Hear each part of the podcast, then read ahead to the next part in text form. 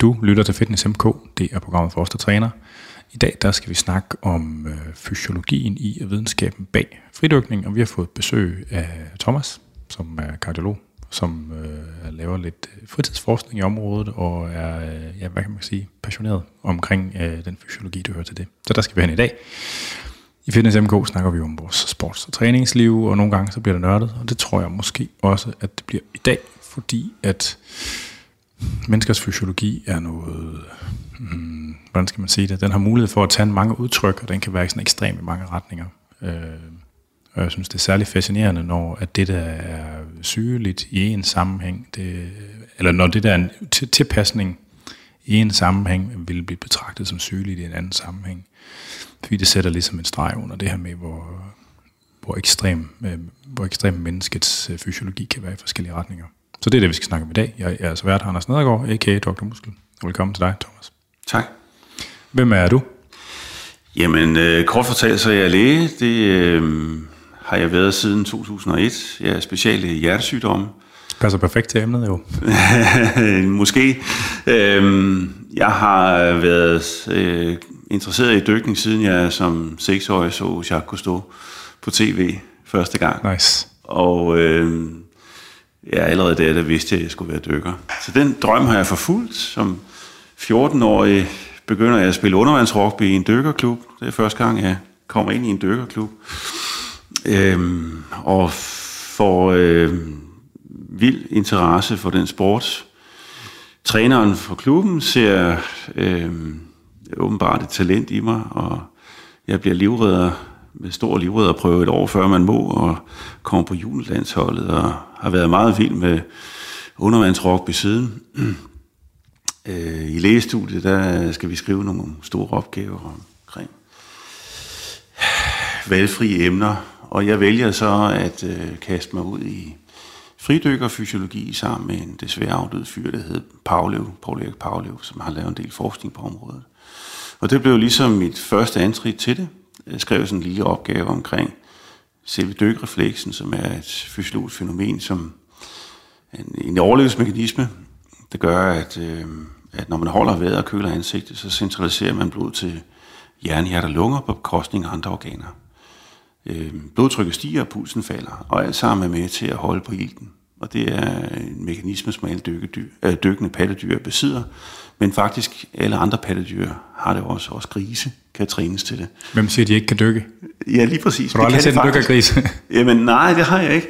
Øh, men men øh, der er en dame i Sverige, som har lavet forskning med grise omkring det her. Og det var, øh, det var noget af det, som jeg kom ind på den opgave, og det er derfor, jeg begynder at stille spørgsmål. Fordi det, hun viste, blandt andet var, at de her grise her, altså, de er jo kloge dyr. De, sådan, de minder meget om mennesker. Vi er også kloge dyr. og ligesom mennesker, så kan grise trænes til forskellige ting. Vi skal bare lokkes på en eller anden måde. De fik så foder i tro. Øh, og jo mere de stak snuden ned i en, en, en øh, beholder med vand og holdt den der, jo mere foder fik de. Øhm, og så kan man jo sige til sig selv, vi bliver faktisk bedre til at holde vejret, men hvordan 17 kan det nu hænge sammen? Skal man ikke være i god form? Altså det her, vi kalder for iltoptagelse og kondition for at holde vejret længe, skulle man tro. Men det hun faktisk også viste, det var, at når hun satte den på et løbebånd, så var de ikke i bedre kondition før, øh, at de begyndte på træning i forhold til efter. Altså der var ikke noget, der skete med deres kondition, det var den samme. Øh, men deres stykrefleks målt med pulsfald blev bedre, og deres værhold blev længere. Så bliver der snakket en masse omkring det her med det psykologiske moment i at holde vejret og sådan noget. Det er der helt sikkert også. Men deres fysiologiske dykkerespons, det blev bedre, det viste hun. Og de blev bedre til at holde vejret, men deres kondition målt på løbebåndet blev ikke bedre. Så det spørgsmål, jeg stillede mig selv på det tidspunkt, og vi ligger tilbage midt i 90'erne, det var, hvis det ikke er kondition, der gør, at man bliver bedre til at holde vejret, hvad er det så? Og det spørgsmål, det søgte jeg besvaret, øh, og begyndte at grænske øh, fysiologien bag dykkende pattedyr. Øh, dykkende pattedyr har ikke den evne til at holde vejret som, som spæd eller som unge, som de voksne har. Og det er sæler, delfiner, valer? Lige præcis. Ja. Altså nu er det, det er især sæler, øh, man har mål på, men også øh, søelefanter og delfiner for den sags skyld har man også mål på. Men lige præcis det her med... Øh, at besidde organfunktioner, som gør, at man er i stand til at holde vejret længe. Det har øh, babycellerne ikke, øh, til sammenligning med de voksne celler. Øhm, og der har man altså målt på en række organer. Det smarte ved en sel versus en fridykker, som jeg jo har målt en del på, det er, at sådan en sel kan man lige tage og nakke, og så skal jeg stykker. Det må jeg desværre ikke med fridykkerne. Nej. Så jeg er nødt til at, øh, at undersøge dem, mens de er i live. Øhm, sport til side, men, men øhm, det man har vist med dykkende pattedyr, det er, at den her, eller de her adaptationer, som de får, som er mange, det er ikke bare én, men er mange, øhm, dem har jeg så søgt efter hos øh, fridykkerne også. Øhm, mit uheld med øh, noget af min forskning, kan man sige, er, at jeg ikke har haft nogen, som ikke har rørt ved vand før nogensinde, øh, at de kommer til mig, og så begynder at træne fridykning, og så derefter måler jeg på den igen. Så du mangler før og efter scenariet? Den mulighed har jeg simpelthen, den mulighed har jeg simpelthen ikke haft. Øh, så, så det jeg har måttet gøre, det er, at jeg har måttet tage nogle øh, kontroller, som er aerobe sportsudøvere. Øh, og det har jeg været mere eller mindre stringent med i forhold til de forsøg, som jeg har lavet. Og der er faktisk en hel del, der tyder på, at øh, visse aerobe sportsudøvere kan opfattes som babyceller, mens fridykkere kan opfattes som voksne celler. Ja. Øhm, og, og det mm. betyder, at, de, at øh, den, den organfunktion, som for eksempel muskler, som jeg har målt på, øh, den, den kan man se hos, øh, hos fridykkerne, øh, og ikke hos øh, de aerobe sportsøvere. Og det handler om øh, den måde, musklerne bruger ilt på. Øh, sådan kort fortalt, så... Øh, må, må jeg stoppe dig, inden du kører ja. for langt ud? Fordi du ja. meningen, introen her skal lige handle om dig nemlig. For så var lige for, for at få afsluttet den nemlig. Ja, undskyld. Så du lavede også valg, eller hvad hed det? Hed det også det dengang, det, øh, det der valgfri projekt, hvor du ligesom, som der var Ja, det hed også valg. Ja, fuldstændig ja. rigtigt, ja. Øh, og det var sådan dit første vej ind i det. Ja. Ja. Øhm, ja, jamen... jamen øh, så vi, vender, vi skal nok vende tilbage. Det, det var det bare for at få afsluttet dig lige. Ja, jeg skrev den opgave, og, øh, og så kan man sige, så arbejder jeg mig igennem lægestudiet, og, og, og tre år senere, så... Øh, øh, er, så er der en Osvald 2 i øvrigt, ja. en anden velfri opgave. Men der finder jeg så et andet emne, og falder over ultralyd, og bliver fascineret af det, og øh, var måske delvis startpunkt til også, at jeg også fandt ud af, at jeg skulle være hjertelig. Men det var ikke scanning af hjerter, det var scanning af mave dengang. Men, men det er nu en anden snak. Øh, fascinationen af, af fridykning, den var der hele tiden. Øh, og jeg begynder mm, efterfølgende, efter jeg blev læge, at alliere mig med en professor på Rigshospitalet, Niels Sikker, ja. som er gammel lideroer. Ham laver de tre første artikler med. Øh, Niels Sikker er en streng mand. Så det har ikke været så, det har ikke været så nemt, vil jeg bare sige. Øhm, og jeg tror nok, at Niels er gået pension nu. Øhm, jeg mener, at han stadigvæk er delvis forskningsaktiv. Ja, det tror jeg også, han er. Jeg tror, der er en del, der stadigvæk laver noget med ham. Det kunne jeg måske også godt finde på igen. Men øh, lige nu har jeg samarbejdet med en række andre folk, øh, blandt andet klinisk på Herlev og en professor i neuromuskulær forskning hen på Ride og nogle aarhusianer og sådan. Sådan lidt spredt rundt omkring i landet, og nogle folk, som har været så venlige at sige, jamen vi vil godt hjælpe dig med din forskning, Thomas, selvom at det er ikke noget, der fører til noget i forhold til patienter. Og det er noget, du gør ligesom i det som sådan fritidsprojekt? 100 procent. I starten, øh, hvor jeg arbejdede for Niels Sækkeren, der fik jeg tildelt af Nordsjælland Hospital tre måneder til at forske hos ham. I tak. ja. Og jeg var da sikker på, at Niels Sækker ville give mig lov til at samle flere data, men det kom jeg ikke. Jeg blev sat pænt bag et skrivebord, og så skulle jeg skrive. Det, ja. Ja. Men det, altså, det fik jeg jo så gjort, og, øhm, og det er det, jeg har fået, kan man sige. Udover enormt dyre undersøgelser af øh, de forskellige afdelinger, som har hjulpet mig. Ja, ja. Og, Men typisk fordi de har udstyret og sådan noget til rådighed. Præcis, så der ja. og vi taler om alt fra dyre såkaldte PET-CT-scanninger, MR-scanninger, blodprøver, DEXA-scanninger, spiometrier, altså lungefunktionsundersøgelser. Alt sådan noget der er simpelthen, det er øh, arrangeret for mig. Og, og derudover så øh, har vi lavet nogle synes jeg, ret vilde forsøg i svømmehallen, hvor vi har målt på fridykkerne også, hvor vi har lagt en, en lille kanyle ind i en arterie på den og taget blodprøver derfra. Mens de, mens de holder vejret? Mens de holder vejret. Mens de ligger med, med hovedet under vand, men armen over, så vi kan trække blodprøver på den og måle blodtryk samtidig med. Det var fuldstændig fedt. Ja. Øh, og der har vi fået nogle vilde resultater, som er kommet i Nature Scientific Reports. Den er meget stolt af den artikel. øh, som blandt andet viser, at deres mælkesyre øh, falder, mens de holder vejret, hvilket er lidt paradoxalt, eller det er meget paradoxalt. Faktisk så viste jeg i den artikel, nu kommer jeg ud af tangenter igen, at øh, når fridykkerne de holder vejret, øh, og vi målte på deres hjerter også, det var sådan en anden sammenhæng, det var blandt andet i Aarhus, øh, og sådan i Maskænder i Herlev, så fortykkes deres hjertevæg, og deres hjerteblodgennemstrømning øges i en grad, som kan sammenlignes med en aerob sportsudøver hen mod slutningen af en præstation. Altså akut?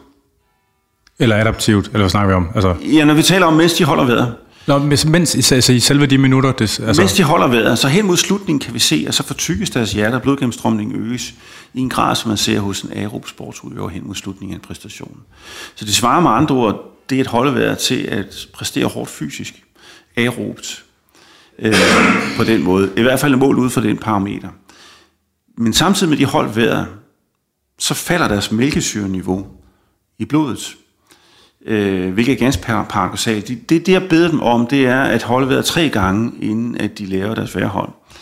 Og øh, tredje gang, og de holder deres vejr, så er det ligesom varmet op. Dykrefleksen skal optimeres fysiologisk, inden den er maksimal. Øh, og under de opvarmninger, så har de opbygget mælkesyre.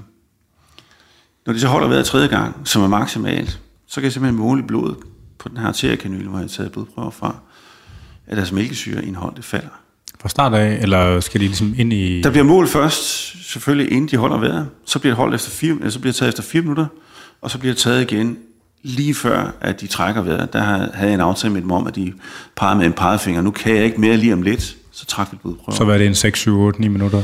Ja, altså den længste holdvejret i svømmehallen 7 minutter et eller andet. Jeg kan ikke huske det præcist. Øhm, men jeg, det, jeg kan huske præcis, det er, at iltmætningen faldt til 38 procent. Ja. Og det er det næste laveste, der nogensinde er målt på et menneske. Der ikke var dødt. ja, ja, ja, så vidt ved. Øh, så øhm, det laveste er så målt angiveligt på en øh, bjergbestiger et eller andet sted op på et meget højt bjerg. Vist nok også med en arteriekanyle. Men jeg tror nok, at det i virkeligheden var med en punktur. Jeg har ikke de omstændigheder, men jeg ved, hvor svært det er at tage sådan noget der som en punktur, hvis man ikke har lagt den ind. Hvordan er ild... Ej, nu kommer vi ud. Vi, vi vender lige tilbage. Det, vi vender tilbage. Det er i orden. Øh, Sorry. Du, hvad hedder det? Tangenter. Ja. ja. øh, tak fordi du er kommet. Øh, det var slutningen af introen. Vi skal lige... Øh, ja, så hvis du sidder derude og har os i ørerne øh, og vil høre om tangenterne, øh, så skal du bare blive hængende lidt endnu. Men øh, først så skal jeg bare lige huske på, at hvis du har spørgsmål eller kommentarer til tidligere eller nærværende program, så kan man skrive ind øh, til programmet på afn eller på programmets Facebook-side eller Instagram. Man kan selvfølgelig også stille spørgsmål til nye. Vi skal have en skiller, og så kommer tangenterne.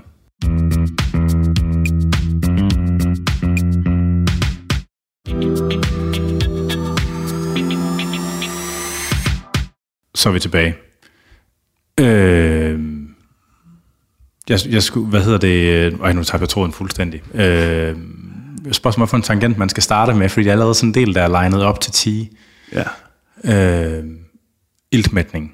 Hvordan er det egentlig defineret? Er det defineret som et partielt tryk, eller er det procentdelen af hemoglobinmolekyler, der, molekyler, der er okkuperet, eller... Det kan være både og. Altså man kan, man kan i virkeligheden fordi gøre hænger de, hænger de sammen under alle tryk? Det var bare det, fordi hvis man er oppe på et bjerg, så kan det godt være, at så vil jeg gætte på, at den, det forhold det er anderledes. Det er nemlig fuldstændig rigtigt. Ja, ja det er det. Øhm, og, og det, som vi har målt på her, det er iltmætning i procent, altså i forhold til, hvor mange røde blodlegemer, der er mættet ja. med ilt. Øhm, og, det, og det kan man måle direkte med også en infrarød sensor. Ja. Problemet i den her sammenhæng med infrarød sensor, det vil være, hvis man måler på en finger. Blodet er jo væk herfra. Nej. Ikke alt sammen, vel? Men det vil give en falsk lav værdi. Hvor, hvor, hvor lav er det så? Hvilken? Altså, hvor, hvor, hvor lav vil den være? Altså, det er umuligt at sige, men vi gjorde faktisk det, vi målte med en ildsensor i nakken. Ja. Netop fordi, at blodet centraliseres til det her område her, øh, altså hoved øh, og brystkasse, ja. når de holder vejret. Det er jo en del af dykrefleksen, det er, at blodet kommer dertil. Så vi satte sådan en ildsensor i nakken, og det var også fordi, øh, at øh, væske ind under de der sensorer vil også forstyrre, ja. når vi måler på den. Øh, og der fik vi nogle værdier, som var forholdsvis pålidelige. Når jeg siger forholdsvis, så er det fordi, at jeg har selvfølgelig lavet statistik, hvor jeg har forsøgt at og vise, at man kunne korrelere de data, undskyld, øh, til, øh, til det, som har målt øh, i arterien. Ja. Og det kunne vi desværre ikke vise. Nej. Øh, men det er så gammelkendt på den måde, at vi ved, at øh, måler man med sådan nogle PFS-sensorer, så jo lavere man kommer ned, øh, jo mere uspecifik er de, eller mere unøjagtig er de. Ja. Så Ja, ja, jamen, det giver mening. Altså, hvad, hvad ville der ske, hvis du havde en patient på et kardiologisk afsnit, der havde en iltmætning på 38? Ja, så, så jeg tror jeg først, at narkoselægen vil tisse i bukserne. Ja. øhm, og øhm, altså, de, der er jo ikke ret mange, der kan overleve det der jo, Nej. i virkeligheden. Men Så nogen, der har kritisk kold eller sådan noget, hvor, hvor ja, de, de har en bedre tolerance over for lav iltning, men, men de der patienter, de ligger i et niveau, øh, altså de, de, de er jo hele tiden på en knivsæg, øh, kolpatienterne, som har meget slem kol. Altså, nogle af dem, de har en, en, en iltmætning sædvanligvis på omkring nogle 80. Okay.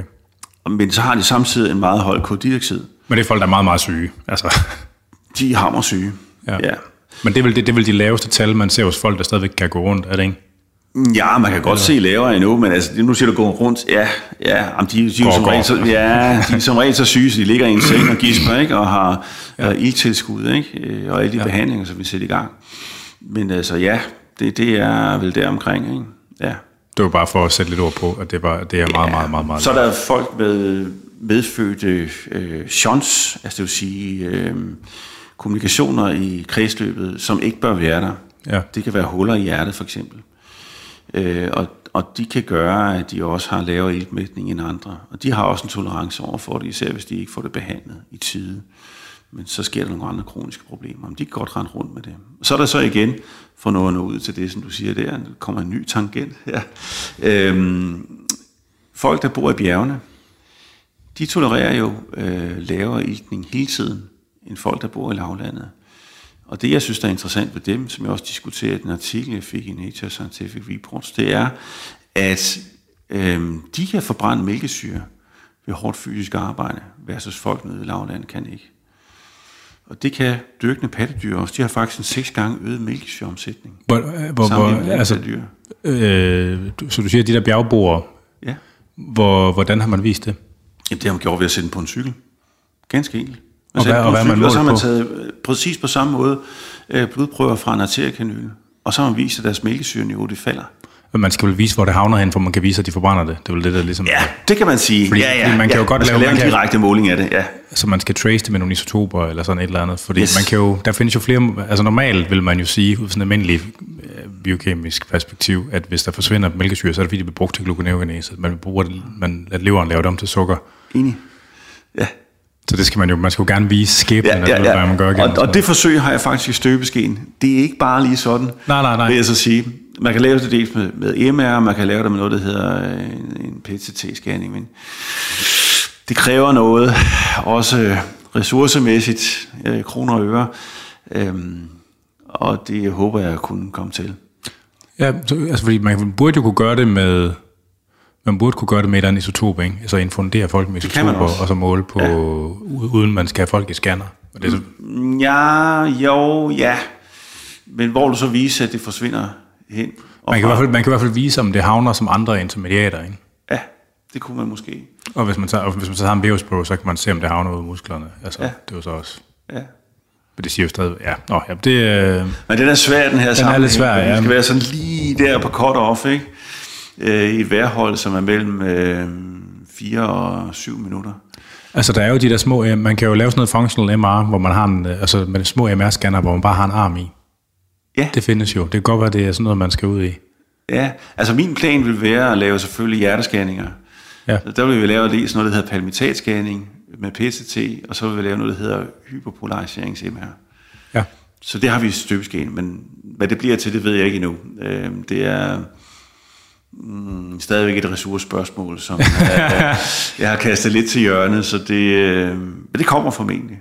Ja, Skal vi vende, må, vi- kan vi vende tilbage til dykkerrefleksen? ja absolut. Så øh, for dem, der ikke der ved derude, hvor, hvad det er, der sker, kan du sige, hvad det er, der sker, og hvor meget det er, der sker? Jamen kort fortalt, så øh, som sagt, alle dykkende, eller alle pattedyr kan optræne den her refleks her. Vi har den faktisk alle sammen. Øhm, nogle mener, at vi har en helt fra spæd, og det måske kunne have været relateret en gang i sin tid til spædbarnsdød. Det ved vi ikke rigtig noget om. Det er altså, nok... er det, en, en, er, det, er det der med, at man automatisk holder vejret, når man får noget vådt i ansigtet, at det, at det forklarer, hvorfor at man har vugget ud, eller hvad? Ja, altså det er egentlig noget af det, som er tanken bagved. Man har ikke ah. kunnet vise det med sikkerhed. Nej, nej. Men, men fordi det, der sker jo, det er, at øh, når man holder vejret, og hvis man samtidig holder vejret og køler ansigtet, hvilket øvrigt har vist, at man godt kan adskille, øh, så falder pulsen, og blodtrykket stiger. Og hvor meget? Jamen det er meget forskelligt jo. Så jo mere trænet man er, det er det, jeg prøver at sige med grisene også, øh, så, så, så jo mere man, man øh, man træner jo mere kan man få pulsen til at falde. Men så to mændlige gik ud på strøget herude og fangede øh, 100 mennesker, altså... Ja, det har jeg hvad, gjort. Hvad vil gennemsnittet være? Det ved jeg ikke. Men, men de kan formentlig ikke holde vejret sig længe. For Nå, men hvor langt, hvor, hvor stort blodtryksfald, og hvor meget stor ændring? Nej, blodtryksstigning, ja. Undskyld, blodtryksstigning. Ja, det gør ikke noget. Men, men øh, det er svært at sige med utrænede mennesker. Øh, det, ja. Og det har jeg faktisk ikke prøvet. Øh, men de kan formentlig måske holde vejret et højeste minut, ikke? Ja. Øh, hvis det er. Og der var der ikke ske noget særligt. Med fridykkerne, der ved jeg, Øh, de gør noget særligt, inden de, de holder vejret, så pakker de deres lunger. Det vil sige, de putter ekstra luft ned i lungerne med deres strubelåg, så ligesom de presser mere ned. Og det gør, at de får først en høj puls, og så efter cirka 3-4 minutter, så begynder pulsen at falde. Og den falder så langt ned, for nu at svare på de spørgsmål, hvor langt falder den ned øh, til frekvens omkring 30. Øhm, og deres hjerterytme, det har jeg vist i min sidste artikel, er ligesom hos dykkende pattedyr i en grad så blokeret ud, så hvis man havde symptomer som almindelig menneske, så vil man få en pacemaker på det, altså i form af svimmelhed. Ja, ja. Men, øh, men, men selve den del af røde dykker, altså sådan, så, så hvis du tog de der 100 mennesker fra strøget, ja. og pjaskede koldt vand i ansigtet på dem, ja. altså, der er ikke, altså effekten er ikke akut, det er først noget, man rigtig ser efter et par minutter, eller hvad? Det vil formentlig først indtræde efter et stykke tid. Okay, og, og, jeg, troede faktisk, der, sker, jeg troede faktisk, der var noget akut. Ja, mm, det er svært at sige, om der er nogen for hvem det vil gøre det. Altså, der er også noget individuel anatomi i det. Nu bliver det lidt teknisk det her, fordi øhm, man kan sige, den sidste artikel, hvor jeg viser, at øh, de får de her blokader i hjerterytmen her, der er lidt forskel på, hvad nogen får. Der er forskellige typer. Og det vi ved omkring lige præcis den del af hjertet, det er, at afhængig af, hvordan ens anatomi og blodforsyning er, så får man den ene type af blokade frem for den anden. Og det betyder også, at de her 100 mennesker fra strøget, som vil være 50% repræsenteret ved den ene type anatomi frem for den anden. Er det så kvalitativt forskelligt? Ja, altså, er. du må gerne beskrive det dybere, fordi der også sidder en del sundhedsfaglige og lytter med, så du må gerne, ja, du må ja, gerne men, gå men, men, men altså, det er uh, cirka halvdelen, der læser anatomibøgerne, hvad angår hjertet, kan jeg så sige. Ikke? Det betyder ja. ikke, at, at vi har mærkeligt udseende hjerter som sådan, uh, men det betyder, at blodkarrens anatomi kan være væsentligt forskellige hos folk. Og det betyder igen, at de forsyningsområder, som giver forsyning til de elektriske øh, øh, hvad hedder det, celler i hjertet, at de også vil få forskellige øh, forsyninger, ja. afhængig af hvem man er. Ja. Og det betyder så igen, at når man bliver udsat for lav iltmætning, som de her øh, nerveceller i hjertet er meget følsomme for, ligesom de også er, er følsomme for lavt blodsukker øh, i, i særdeleshed, jamen så, øh, så vil man reagere forskelligt afhængig af den anatomi. Hvad hedder de her anatomiske varianter? Hvad de hedder? Ja. Jamen, det er jo sådan set bare lokalisationen af blodkarrene. Nå, så det, det, fordi der er mange andre steder i anatomien, når der, sådan er, når der er en hyppigt forekommende anatomiske varianter, så har de ofte sådan et navn, at øh, altså, Nå, jamen, vi kalder det ikke, altså det er, ikke sådan en, det er jo ikke sådan uh, betegnet som sygdom eller noget andet. Nå, nej, men, men, det, altså, man, man, det er jo en variant, altså anatomisk set, det, det bruger man jo ofte om naturligt forekommende, ikke patologiske forskelle. Ja, altså ordnet taler vi for eksempel om højre dominans og venstre dominans. Det, okay. det er sådan noget med, hvilke af, af de store blodkar på ydersiden, at de uh, især forsyner. Men længere inde, så er der forskellige forsyningsområder til for eksempel alt fra uh, visse klapper, og så igen til det elektriske system hmm. som vil være forskellige. Og, og det øh, er ikke sådan en distilleret betegnelse. Det vil være bare en som en i forhold til det, som man finder. Okay. Ja. Ja. Altså fordi når man kigger på sådan noget med, altså eller jeg kender mest til det fra ligamenter og, og sådan noget, altså der er der altid en anden tysk professor, der har claimet, at det hedder sådan et eller andet. Ja, øh, det er ikke noget, som vi bruger. Nej, okay. Nej. Nej. Det er det ikke. Så giver man en anatomins øh, betegnelse, hvilken, hvilke blodkar, der kommer til det område. Ja.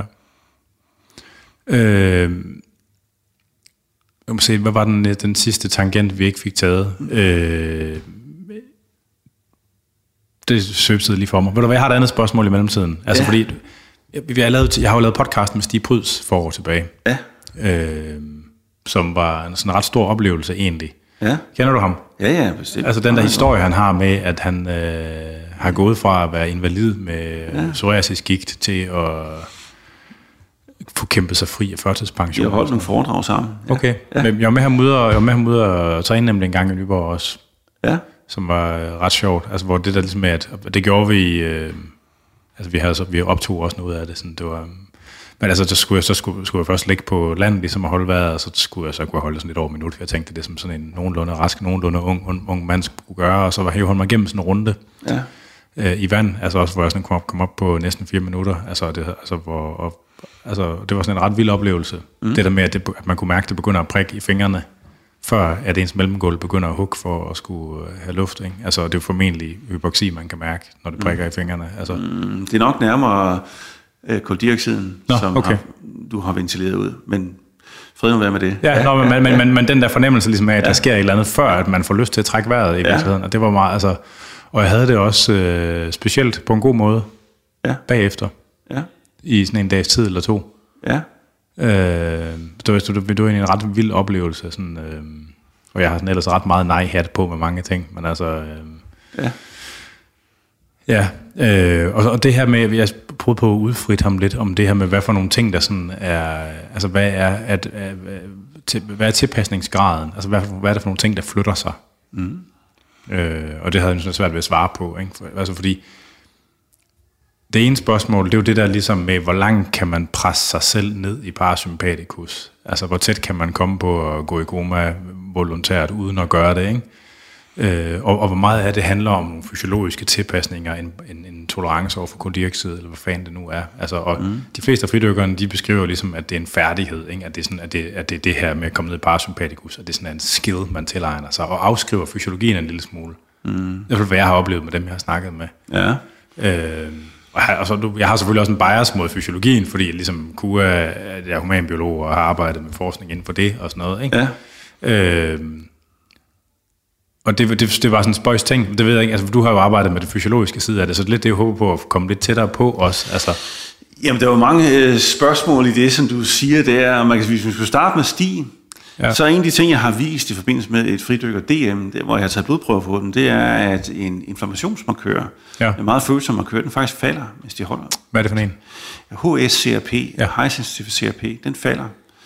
Øhm, Akut? Ja, den falder. Jeg måler den nogle timer efter. Okay. Jeg måler den før, og så nogle timer efter. Og ikke, dagen efter også måske? Og der har jeg ikke målt den. Nej. Desværre, det har jeg ikke. Man kan sige, er det overraskende? Det er det måske egentlig ikke, fordi der, det er vist i forbindelse med en del sport, at inflammationsmarkører falder. Ikke alt, men en del sport, at inflammationsmarkører falder, så det er måske ikke så overraskende.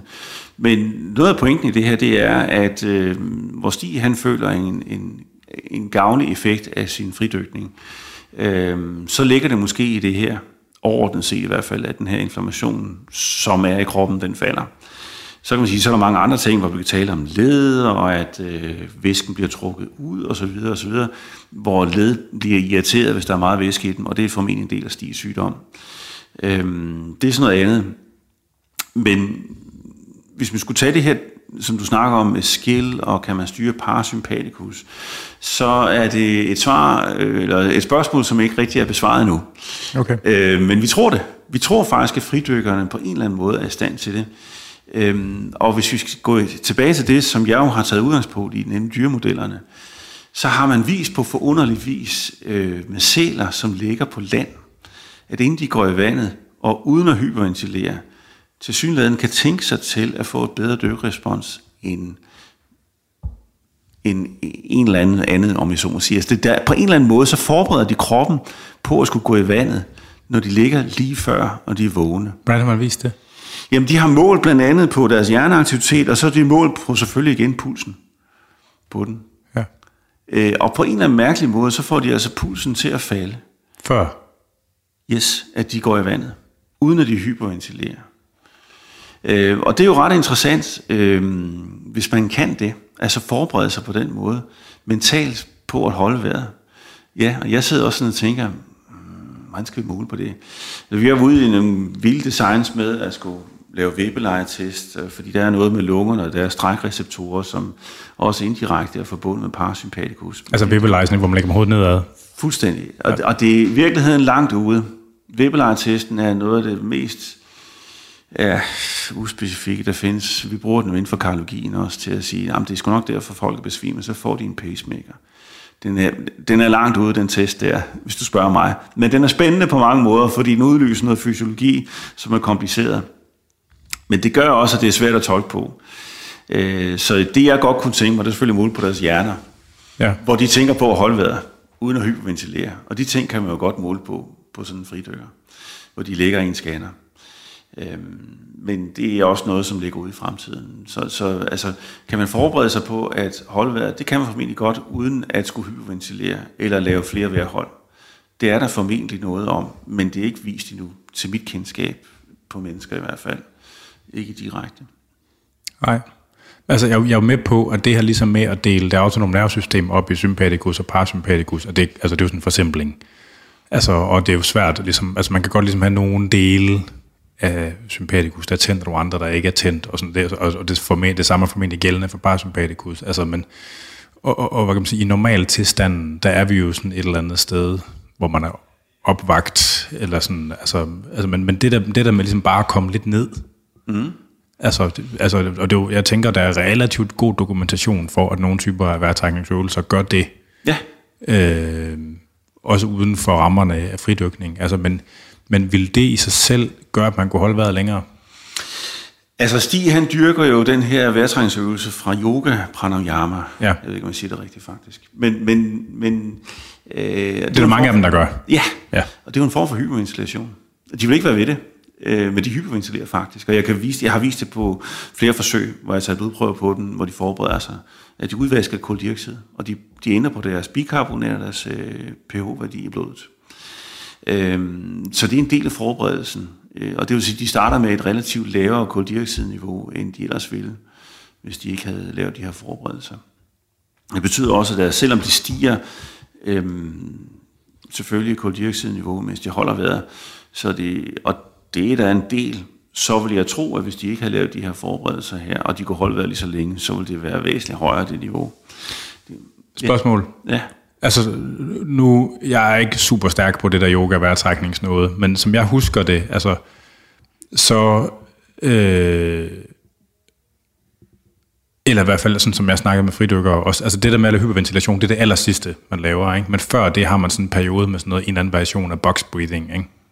Er det ikke rigtigt? Mm, jo, nogen har måske... Altså, altså de snakker om koldioxid-tabeller, hvilket i virkeligheden er noget slud, hvis du spørger mig. Øhm, fordi de gør det modsatte af det, som de gerne vil, nemlig det her med at opbygge koldioxid i følelse af deres egen teorier omkring det. Men det hedder sådan, altså lidt ligesom... Jeg ved ikke, man skal sammenligne, men, men det, det, det, øhm, det holder ikke rigtig stik, altså at kalde det koldioxid-tabeller, fordi det er nok ikke så meget det, der sker, som de egentlig optimerer dykrefleksen ved at holde vejret tredje gang. Det har jeg vist blandt andet, at første, anden, tredje gang, så stiger blodtryk gradvist, og pulsen falder gradvist, mens de holder vejret. Øh, så tredje gang, så når de et plateau, og det kan de gentage og holde det plateau øh, i det fysiologiske respons. Det vil sige, at blodtrykket kommer til et plateau, og pulsen kommer til et plateau, som de holder okay. øh, efter tredje vejrhold. Øh, og lidt lige det, hvis, at det er sådan gentagende vejrhold 12 gange, hvor jeg har fået dem til at gøre det. Til konkurrence gør de, har de også ligesom de her vejrhold som en del af forberedelsen? Ja. Det gør man også. Det er en del af almindelig praksis. Ja, det er sådan lidt sjovt, fordi når du siger det, så for år tilbage, det var jeg til mit første DM som stævnelæge. Øhm, der havde mange af dem en idé om, det bedste, de kunne gøre, at præstere maksimalt, det var bare at springe i vand og så gøre det. Ikke noget med nogen forberedelse. Nej. Så det gjorde det faktisk mange af dem. Så sagde jeg til dem det her omkring fysiologien. Du kender godt dykkerrefleksen. Og det kendte de jo alle sammen. Så siger jeg, hvorfor holder du så ikke været tre gange inden? Det begyndte de så på, sjovt nok. Og der er ikke nogen af dem i dag, som jeg ser gå ind og præstere maksimalt, uden de har lavet øh, minimum to øh, opvarmninger. Af kortere varighed, to til fire minutter? Eller? To maksimale opvarmninger, ja. ja. Men det vil også næsten være mærkeligt, altså, fordi der findes ingen anden aktivitet, Nej, det er så det hvor, man, altså, hvor man strækker tilpasning af tilpasninger, hvor man ikke laver en eller anden form for gradvis eksponering. Og sådan tænker du som aerob sportsudøver, og så siger du til dig selv, fordi så må det også hænge sammen hos de anaerobe. Og øh, jeg har jo forsøgt i overvis at holde det adskilt, men noget af det, som jeg mener får det her bundet sammen, det er, at dykrefleksen opfatter jeg faktisk som, altså når den bliver optimeret, som det samme, som vi gør, når vi er aerobe sportsudøvere og varmer op. Din træner til din øh, karate og du ellers styrker, vil få dig til at få din puls op tre gange, inden at han begynder at lade dig lave dine øvelser og træne din, din sport. Ja. Øhm, vi ved ikke rigtig hvorfor, det gør vi bare. Øhm, men der sker formentlig det samme som aerob sportsudøver, at vi varmer kroppen op ved tredje gang at lave et eller andet, hvor vi presser os til submaksimalt, så vi er klar tredje gang til det. Øhm, og det tror jeg er en kredsløbsoptimering, lige så meget som det, man snakker om, at, at ledene skal i gang. Øhm, I lighed med det. Og når jeg tror det, så er det også fordi, der er et særligt fænomen, som jeg, jeg knytter til dykrefleksen. En nu desværre afdød professor i Aarhus øhm, havde en idé om, at, at dykrefleksen minder om en særlig fænomen, der hedder prækondition. Prækondition, det er, hvor man udsætter kroppen gentagende gange for lav iltning, og efterfølgende er den stand til at modstå, modstå øh, tilsvarende lav iltning i anden sammenhæng, også uden at tage skade af det. Ja. Øhm, og det kan man gøre for eksempel ved at puste en blodtryksmanchet op på en arm, øhm, og, øhm, og så lade den være øh, afklemt blodforsyningen helt i 3-7 minutter, og så med en pause på maks 5 minutter, og gør det tre gange, så har man opnået det, man kalder for prækondition. Det interessante ved det, det er, at han og en anden nulevende professor, som jeg har samarbejdet med os i Aarhus, viste, at hvis man gjorde det ved folk med blodpropper i hjertet, så fik de bedre hjertepumpekræft efterfølgende. Ja. De så fik den behandling versus de, der ikke fik den. Så lavede et stort europæisk studie, hvor man ikke har kunnet gentage forsøgene. Øh, eller gentage resultaterne. Og det tror jeg så egentlig, fordi man ikke har været konsistent. Men, men men det skal jeg lade være usagt. Jeg tror stadig på det fænomen, og jeg har jo prøvet med fridykkerne også, at når man gjorde det her, for det er brugt som, som optimering for sportsudøvere inden præstation, med fridykkerne har jeg givet dem den her type behandling, og de satte, altså med en manchet simpelthen? Jeps, de ja. satte personlige rekorder, og i det forsøg, der havde jeg en gruppe elite roere med, blandt andet Mads Rasmussen, som jo vandt OL-guld øh, i London, og de forbedrede deres præstationer på en 1000 meter, svarende til en bådslængde. Så en manchet på det, en arm, Mads, begge arme, begge ben. En arm, en arm. Og det var jo det, som Mads han vandt øh, sit OL-guld med, en bådslængde. Det er selvfølgelig en anden kontekst. Men det men sjovt er, at det, det læner sig jo op af hele det her felt, der hedder okklusionstræning.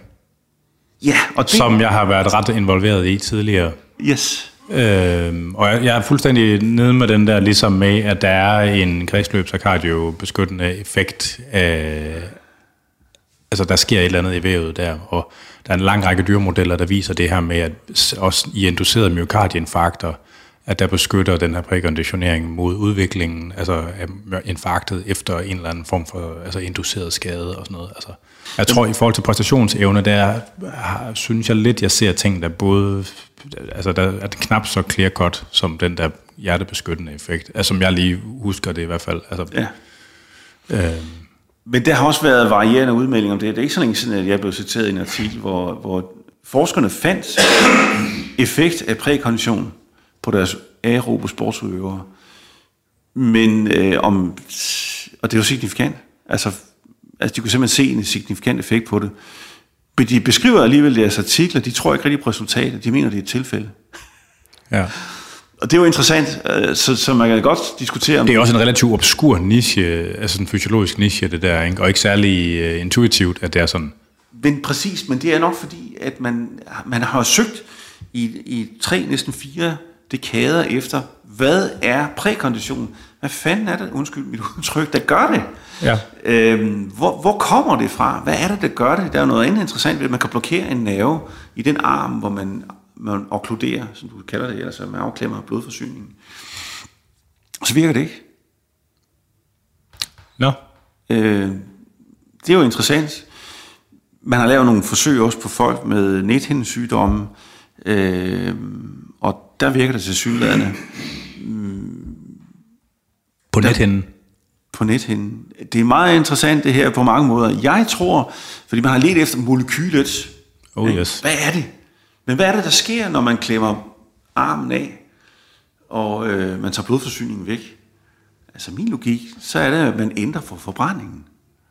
Og når man så frigiver blodet igen, og det er først, når man frigiver blod, for det er først vist også, at man tager det blod ud fra sådan en arm, der er afklemt på, det er en mus, som har fået en kunstig blodprop, så får den bedre hjertepumpekræft end den mus, der ikke har fået det blod der. Ja, ja. Yes. Så der sker noget med det blod. Det er i blodet. Der er et molekyle, eller flere, som gør det. Ja. Som regel så er det flere. Der er som regel flere, men, men min, logik, min logik siger mig, at det er mælkesyre.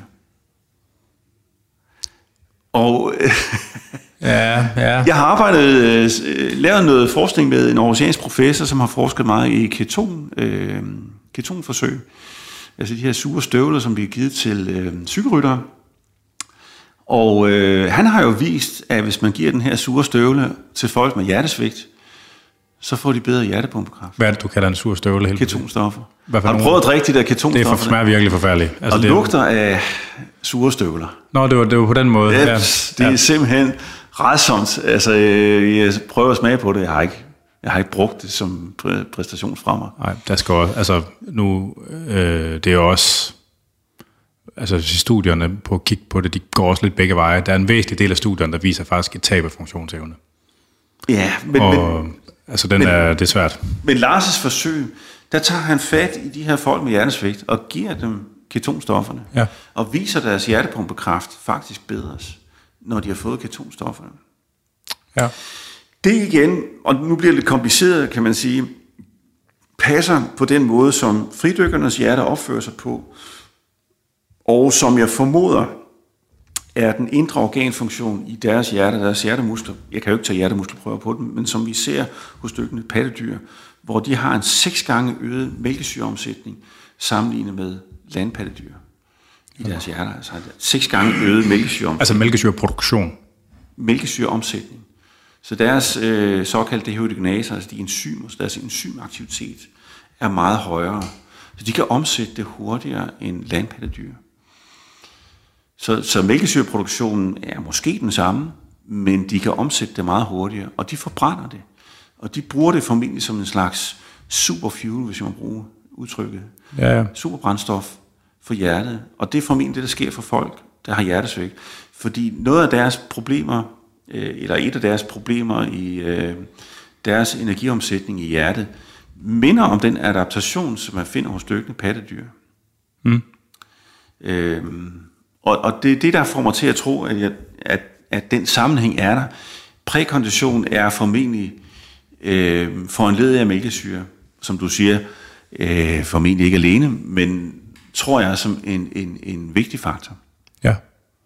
Hvordan, øh, altså hvad, hvad for, øh, hvordan øh, nedbryder de laktat? Altså, ved, altså øh, det kræver jo ligesom noget særligt.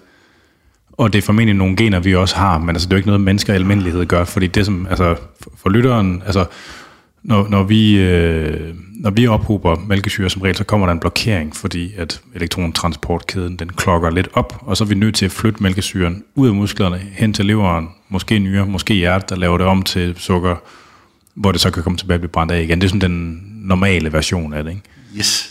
Og, og fuldstændig... Øh, hvis jeg skal starte med elektron- og protontransport, så er en af de ting, jeg viser i min muskelprøveartikel øh, øh, i Plus One, det er, at øh, netop elektron- og protontransporten hen over sådan en særlig lille øh, energikomponent, der er inde i cellen, der hedder mitokondriet, Ja. den er anderledes hos fridykkerne versus hos de aerobe sportsudøvere, som man kan opfatte som babyceller. Igen. Ja. Øhm, hvor det, som de har i deres muskler fridykkerne, minder om det, som er hos øh, søelefanten. Og igen, På hvilke måder, mere konkret? jamen det er elektron- og protontransporten, som er anderledes i mitokondriet. Målt ved mængden af de forskellige øh, proteinkomplekser, der er involveret i, eller Det altså, man er måler eller målt ved såkaldt respirometri. Okay. Altså hvor man øh, simulerer citronsyrecyklus Ja. til at sætte forskellige, organ, øh, forskellige enzymer øh, til øh, en muskelprøve, Ja. øh, og så ser hvordan den opfører sig i forhold til dens iltbehov. Ja. Så det er den måde, vi har målt det på, øh, på den måde. Øh, så taler du om genetik, øh, altså, øh, og der kan man sige, øh, lytteren sidder derude og tænker, jeg skal opgive, fordi jeg, jeg er ikke de genetiske forudsætninger for det her. Jeg er bedre egnet til at løbe i skoven. Øhm, og øh, tilbage i 80'erne, der var der nogle kloge mennesker, som viste, at netop det at kunne tolerere øh, lav iltning, øh, det er en adaptation, øh, og det er ikke en forudsætning. Og de fik faktisk Nobelprisen forrige gang i medicin Ja. for den opdagelse. Så det er noget, vi besidder alle sammen, og får vi tilbage til med grisene, som kan trænes til at holde vejret. Har du set en dykkende gris? Nej, men jeg har læst om den. Jeg tror godt, jeg tror godt, de kan. Jeg tror på det. Altså. Jamen, de kan det nemlig, og det er jo det sjove ved dem, fordi de kan vendes til at øh, holde vejret, og det kan vi alle sammen til synland. Så vi er lige så kloge som grisene på den måde, øh, eller lige så dumme ved selv. Så altså, alle pattedyr kan vende sig til det her øh, på en eller anden måde.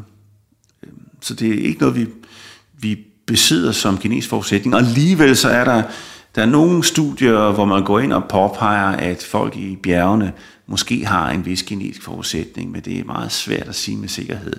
Men, øh, Det vil give mening, at der, at der var en selektion. Altså, man kan sige, folk, der tolererede det dårligere end gennemsnittet, ikke, de vil have det svært. ja, men altså, og det, de er Og det er pisse hårdt at have sex, mens man er helt kogt ud, fordi man ikke får nok ild, så det er der, den ligger. jeg kan kun være enig. Hvad, hedder det? Jo øhm, er det værste. Helt sikkert. Hvad hedder det? øhm, Den her svenske dame, som har lavet et forsøg med grisene, hun sendte også en disciple op sammen med Viterslev øh, til Stelhavet for at måle på nogle folk, der bor på nogle pæle derude på nogle hytter. Og de dykker. De er meget fattige, og de lever af at dykke. Jeg kan ikke huske, hvad det er, de samler op på bunden. Måske det Cykler. Ah, det tror jeg så ikke. Alligevel, jeg, jeg, tænker, jeg tænker, de dykker efter øh, skaldyr eller sådan noget. Ja, jeg ja. ved det ikke. Men, men den her biolog, som hun er, den her øh, svenske dame, hun har så taget en anden biolog, som er spansk, sammen med Villerslev, og så sendt det op. Øh, og de har, øh, hun har så lært at måle på milte. Og ja. de har konkluderet ud fra miltstørrelserne og sådan nogle blodprøver, at forudsætningen for at holde vejret længe, den ligger i milten. Og det er jo en model, som de igen har taget for dykkende pattedyr. Ideen er sådan set god nok, bortset fra, at milten hos sæl og andre dykkende pattedyr, den fylder cirka halvdelen af maven. Og det vil sige, at det er et kæmpe organ, som indeholder en hel masse blod. Mens hos mennesket, ved du, hvor stor den er? Cirka 200 ml i gennemsnit. Ja. Og nu er du sådan en høj fyr, ikke? så din bil er nok noget større end min. Ikke? Jeg er ikke så høj. Øhm, øh, men Chakatai, som hun hedder, den her svensk professor, hun har også målt på fridykker i forbindelse med verdensmesterskaber, og har angiveligt fundet ret stor milde. Hun er igen biolog, øh, og øh, jeg er læge, og jeg ved, hvad der skal til for at være dygtig til at måle på et organ. Jeg er ikke god til at måle på milde. Jeg kan faktisk Altså fra. MR, eller... Nej, det er med ultralyd. Ja. Det er med ultralyd. Øhm, og øh, jeg, er faktisk ved, jeg, jeg er ved at samle de sidste data på et forsøg, hvor vi måler på milde, og uden jeg vil afsløre resultaterne.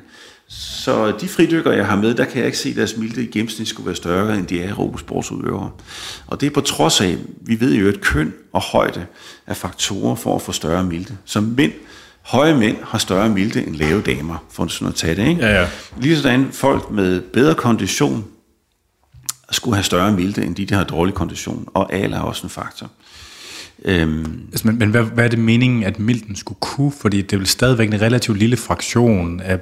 det fik altså, jeg ikke forklaret. Ja, ja, det er du nemlig ret i. Og det, og det er så også det, der har været mit spørgsmål. Jeg tænkte, hvordan kan det lade sig gøre det her? Fordi altså man kan sige, hvis milten er- fylder 200 ml, eller i Chagatais forsøg op til 400 ml, ikke? og den kan presse sammen til halv størrelse, så kan den presse 200 ml blod ud. Hvor meget betyder det? Ja.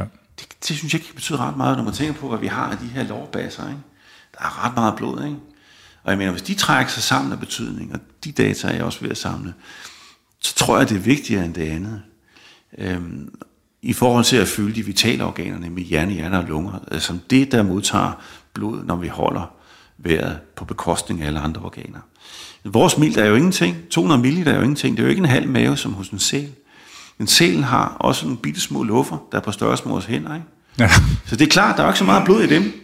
Og det betyder igen, hvilket jeg også har vist, at et støtteelement til øhm, at holde på ilten i musklerne, myoglobinet, det er ikke opreguleret hos fridykkerne til sammenligning med kontrollerne. Nej. Øhm, men det, det er det til synligheden hos dykkende pattedyr til sammenligning med landpattedyr. Og det er klart med sådan Hemoglobin mål som... det er mål. myoglobin. Det er myoglobin. som vi har, som vi har målt på i deres muskler. Ja. Ja. ja men det var, øh, det var også bare, at øh, altså i udholdenhedstrænede atleter, der er den samlede mængde hemoglobin, ja. er jo mere eller mindre den samme som i utrænede. De har bare et større blodvolumen. Altså hematokriten falder jo med træning. Ja, netop, ja. I, øh, i forlængelse af det, du sagde før. Bare, Ja. altså, Ja. Så, så, øh, men, men, men der sker der overhovedet nogen tilpasning på blodets ildbærende kapacitet i fridykker? Det vil jeg helst ikke afsløre lige nu. Nå, okay. Fordi det forsøg har jeg også øh, lavet, øhm, og den er vi ved at skrive færdig. Vi mangler nogle ganske få data, men jeg kan godt sige allerede nu, øh, hvad det handler om for den del, fordi mm, en af mine legekammerater, som man kalder det ude i det forskningsmæssige, han stillede mig et spørgsmål på et tidspunkt, øh, om jeg vidste, hvordan det kunne være, at, del, øh, ikke delfin, undskyld, øh, øh, hvordan øh, pingviner kan dykke til øh, 200-300 meters dybde, og så komme op uden at have dekompressionssyge, altså dykkersyge. Ja. Altså, det er jo sgu et meget godt spørgsmål. Jeg tænkte, de dekomprimerer vel? Jeg siger, ja, siger han så, men hvordan gør de det? Og så var jeg så inde og slå det op. Øh, nu er pingviner jo en fugl.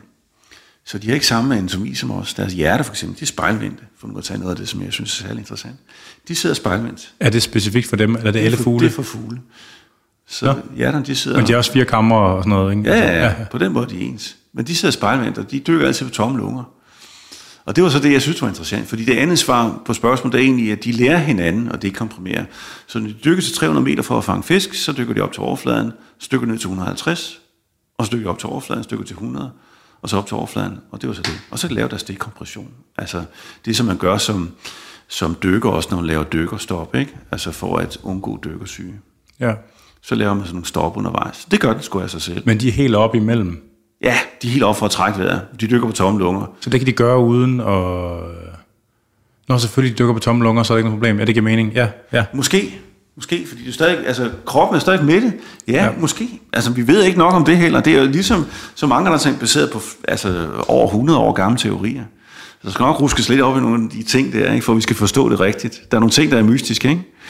Men, men det, som for nu kom ud af det, som det egentlig handler om, der fik mig til at falde over pingvinen som interessant dyr, det er, den har opreguleret sådan et særligt støtteelement i blodet til det røde blodlegeme, som gør, at det røde blodlegeme bedre kan modtage og afgive ilt. Hvad er det? Noget, der hedder 2,3 difosfoglycerat. DPG, ja. ja. Og øh, det er faktisk en dansk forsker, som, som uh, Thomas Bohr hed han, som lavede nogle spændende forsøg omkring det. Han fandt aldrig det stof her, og han kunne ikke forstå, hvorfor hulen, musen, den havde øh, øh, den her øh, evne til at holde på ilten, øh, som... Øh, altså, for han troede, det var, det var relateret til kroppens størrelse og, og iltoptagelse. Er, er mus god til at holde vejret? Når med muser, øh, det, ja, nu, det blev halvt det, jeg forklaret her. Boreffekten handler om, øh, hvor hurtigt man afgiver ilt ned til 50% mætning. Ja. Øh, det kan man simpelthen måle på ved at tage blodet ud, og så kan man se, hvor lang tid det går, inden det når 50% mætning. Og Bohrs øh, teori var, at jo bedre kondition man har, jo længere tid går der, inden at ilten bliver afmættet. Det er jo sådan set det, som det handler om for hans del. Så er det afhængigt af pH, og det er afhængigt af koldioxid, det er afhængigt af selvfølgelig, hvor meget der er tilgængeligt af ilt og røde blodlemmer og så videre i kroppen, for at man ligesom kan holde på det her. Men han kunne ikke forstå, hvorfor der var et paradoks i forhold til musens størrelse til at have den her evne versus konen. Øhm, Og hvor I består paradokset? jamen, musen har en øh, hvilepuls omkring 200, ikke? Ja. Og det vil sige, at når de her røde blodlegemer, de farer forbi organer, så skal det gå stærkt med udveksling, ikke? Ja. Øh, Nå, så ja, okay. Så, så og da han mente, at kropsstørrelse også var afhængig af, hvor hurtigt man, hvor god man var til det her, Ah. så kan han ikke forstå, hvordan det, hvordan det var. det kunne nå at virke i mus. Ja, hvordan fanden kan musen gøre det? Ja, okay. Men den har altså en opregulering og nedregulering af det her 2,3 difosfoglycerat, som gør den i stand til det. Så det her støtteelement her, hvis man har det meget, så støtter det det røde blodlegeme meget til at afgive ilten hurtigt og modtage hurtigt. Og det er en ja. fordel, hvis man er aerosport. Så det destabiliserer konformationen i hemoglobin. Jeps. Mens det formentlig, hvis det er nødreguleret, gør, at man længere tid øhm, kan holde på ilten. Og det er en fordel. en fordel, fordi at når man er dykkende pattedyr, så skal man helst bruge ilten langsomt. Og det er hele fifet ved det, som de gør. De bruger ilten langsomt. Alting bliver omsat langsommere. Så hvis det skete hurtigt, så er ilten væk. Og så vil de bevæge sig ligesom aerobe sportsudøvere. De bevæger sig langsomt. Sølefanten, det bevæger sig sådan med sådan noget æstetet niveau. Det er ligesom at se en fridykker. Ja. De er klumpsvømning. Det ser mærkeligt ud. Men de bevæger sig lang tid på ja. et værhold. Og det gør sølefanten også. Ja. Øh, Så det er hele humlen ved det. Så det vil være smart, hvis man har nedreguleret det som fridykker. ja. Det, det må vi mening. se, om de faktisk har. Eller om det er noget andet. Men det skal jeg nok publicere. Det er snart på vej. Vi, vi, vi klemmer lige en øh, skiller ind her, og så fortsætter vi lige om lidt. Yes.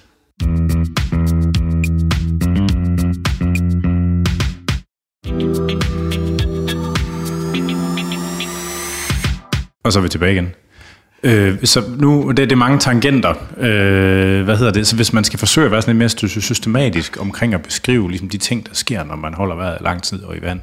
Øh, Altså det har du formentlig gjort før. Jeg vil gerne høre, hvordan du, du vil altså, sådan kategorisere det. Det, altså det starter med, at øh, som du snakkede om først, køler ansigtet og holder vejret, så ja. udløser man dykrefleksen. Det er en overlevelsesmekanisme, som gør, at man centraliserer blodet til de vitale organer. Det vil sige, at hvis man er ved at blive kvalt i en vandpyt, så øh, kommer der blod til de organer, der ikke tåler ilt, øh, lav iltmætning så længe. Øhm, øh, det første, der sker, det er, at hvis man holder vejret en gang, så har man en vis fysiologisk respons med en, et fald i puls og en stigning i blodtryk. Øh, anden gang, så bliver det lidt mere udtalt med både højere blodtryk og lavere puls, og tredje gang, så når man et plateau. Altså hvis man holder, det anden gang, du refererer til, hvis man skal holde vejret, eller igen, altså... Præcis. Ja, så så, og tredje gang er det optimeret, så når man et plateau, og det har jeg vist, at man kan gentage. Det er faktisk også noget, man har troet bare tilbage for 15 år siden. Det kunne man ikke. Tredje gang, så vil det aftage dykrefleksen. Det har jeg vist, det er ikke rigtigt. Så det kan man sagtens gentage med så gange. Hvor mange gange, det ved jeg ikke. Og det, Så er der et saturationspunkt. Ja, ja. Så, så, men, men vi, ved, vi ved ikke, hvor lang tid man kan blive med at gentage det. Så man, man kan, altså i hvert fald 12 gange har jeg vist, at kan man gentage hver hold, og så nå det samme plateau, Ja. uændret, øh, med det fysiologiske respons i form af pulsfald og blodtryksstigning. Øh, jo mere man gør det, jo oftere man gør det, ligesom med så meget andet, hvis man træner det, så bliver man god til det, så sker der en tilvænding i kroppen til det. Og det er formentlig alle organer, sikkert også hjernen. Jeg vil gerne tage hjernebiopsier, det må jeg ikke. Øhm, hjertet, det har jeg målt indirekte ved MR og PET. Jeg vil gerne tage hjertebiopsier, det må jeg heller ikke. Øh, I lungerne, det kommer jeg til at publicere på øh, snart. Der sker der en tilvænding også, øh, som er lige det, vi ser hos delfiner synes jeg er meget interessant. Øh, og det handler om det, vi kalder for blood shift. Eller øh, bare man vi betegner det, der sker med, øh, med blodet, hvor det går hen. Altså hvordan det bliver fordelt i lungerne. Ja, hvordan bliver fordelt? Øhm, der sker en adaptation inde i, i organernes funktion herunder musklerne. Det har jeg vist, at øhm, de bliver bedre til at tolerere lav iltning, og deres forbrænding ændrer sig. Og det sker formentlig i mere eller mindre alle organer. Formentlig. Ja. Og så alligevel ikke, fordi der er nogle ting, som er hos os, og som er hos dykkende pattedyr, som er forskellige, fordi vi er forskellige. Dykkende pattedyr har små øh, luffer, men store milte. Vi har store luffer, men små milte. Så ja. vi er ikke ens på den måde, og milten er i mine øjne et ubetydeligt organ i forbindelse med fridykning, men mine resultater må tale for sig selv, når de kommer ud, og det er sandt, det øh, er vi ikke helt enige om i forfattergruppen endnu. Nej. Så det finder vi ud af, når vi publicerer. Så ja. Det, der sker i lungerne, kan du prøve at beskrive det? Altså, hvad der, er, er det noget adaptivt, øh, du nikker? Ja, altså, hvad, hvad hedder de, øh, delfinen er det vist med, at øh, når den holder vejret, øh, så, øh, så ændrer den på ventilationsforholdet versus blodgennemstrømningsforholdet. Og det har en betydning for, ligesom hvis der er tryk hen over en membran, som genereres af højt tryk af luft, eller højt tryk af blodgennemstrømning, så ændres trykket hen over membranen. Det kan den ændre på til den fordel, at den ændrer på gasudvekslingen. Øhm, og som er en fordel i forhold til både at udveksle koldioxid til lungerne og ilt tilbage til blodbanen. Så det kan den gøre.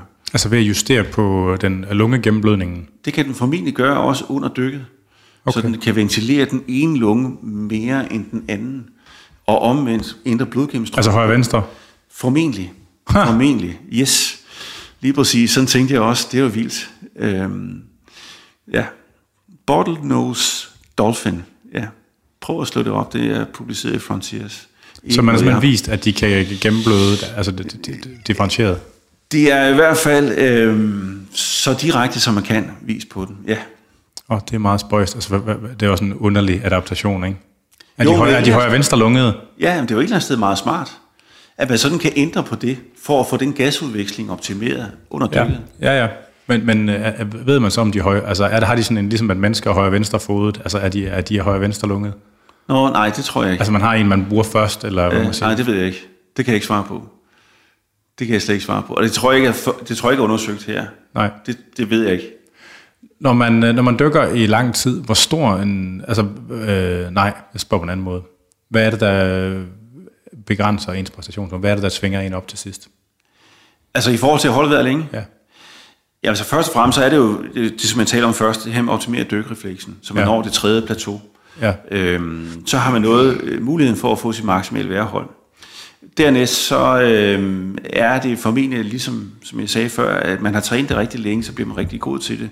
Så bliver organerne tilvendet til at opnå det forbrænding, som gør dem i stand til øh, at være på den måde, som vi ser hos voksne pattedyr versus babypattedyr, som ikke øh, dygtige pattedyr, som, som ikke har den her organtilvinding i øh, muskler og andre organer. Ja. Så, så det vil sige, at, at jo mere man træner det, jo bedre bliver man til at holde vejret længe. Altså vil man opleve selvfølgelig et ubehag, der tvinger en op. Ja. Altså, men ubehag, nu, jeg tror på, spørge, hvor stammer ubehaget fra? Jamen, det stammer fra det helt naturlige, som er, at vi skal trække vejret. Og der er nogle, nogle centre i kroppen, der siger til en, du skal trække vejret. Så når koldioxid det stiger hos almindelige mennesker, så, så tænker kroppen for os, du skal trække vejret. Og det gør den simpelthen ved, at, at uden vi kan styre det, så begynder mellemgulvet at bevæge sig. Man kan godt under... begynder at hugge. Ja, så begynder mellemgulvet at bevæge sig. Og det kan man undertrykke til en vis grad. På et tidspunkt, så skal man trække vejret. Øhm, det skal alle. Så er der nogen, der alligevel kan undertrykke det så meget. Øhm, altså, kan, de... kan man holde vejret så lang tid, man besvimer? Okay, og det sker. Altså, jeg har stået til, til utallige stævner efterhånden som læge øh, og passer på den.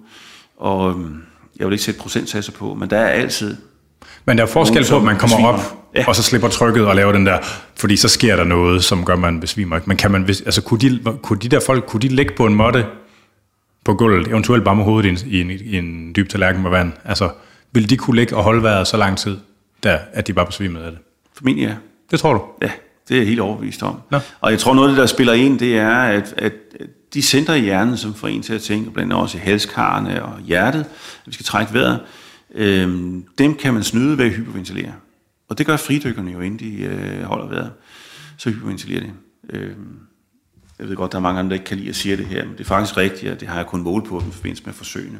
Så kan man sige, at forsøgene så igen øh, udslagsgivende for, hvordan de gør til rigtig konkurrencer? Nej, ikke altid. Øh, men alligevel får dem til at forberede så meget, som de kan.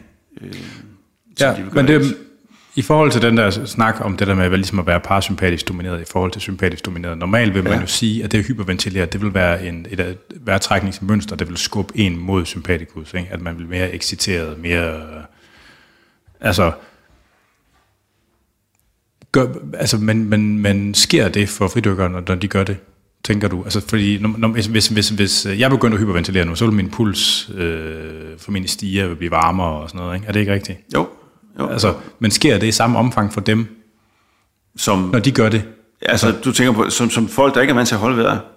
Eller hvad? Ja, når jeg mener bare, at det vil, det vil være normalt. Altså, jeg synes, når jeg har snakket med fridykkere, de taler meget om det der ligesom med at komme ned og få ro på, og de beskriver ligesom det som den afgørende faktor i forhold til, altså det der med, at de har sådan en mærkelig villighed til at afskrive fysiologien på en eller anden måde, ikke? Øh, jo, altså igen, vi har jo talt om det tidligere, men øh, den her med, at man måske kan aktivere dykrefleksen bare ved at tænke på at skulle holde vejret, øh, den mulighed vil jeg ikke afskrive. Jeg tror, den er der. Altså, og det er uden at hyperventilere. Det tror jeg faktisk, den, jeg tror, den er der, den mulighed. Øh, og ligesom med alle mulige andre præstationer, så hvis man siger selv, jeg kan ikke, så kan man sgu nok heller ikke. når man skal ud og løbe 100 meter på Nej, nej. 10 sekunder.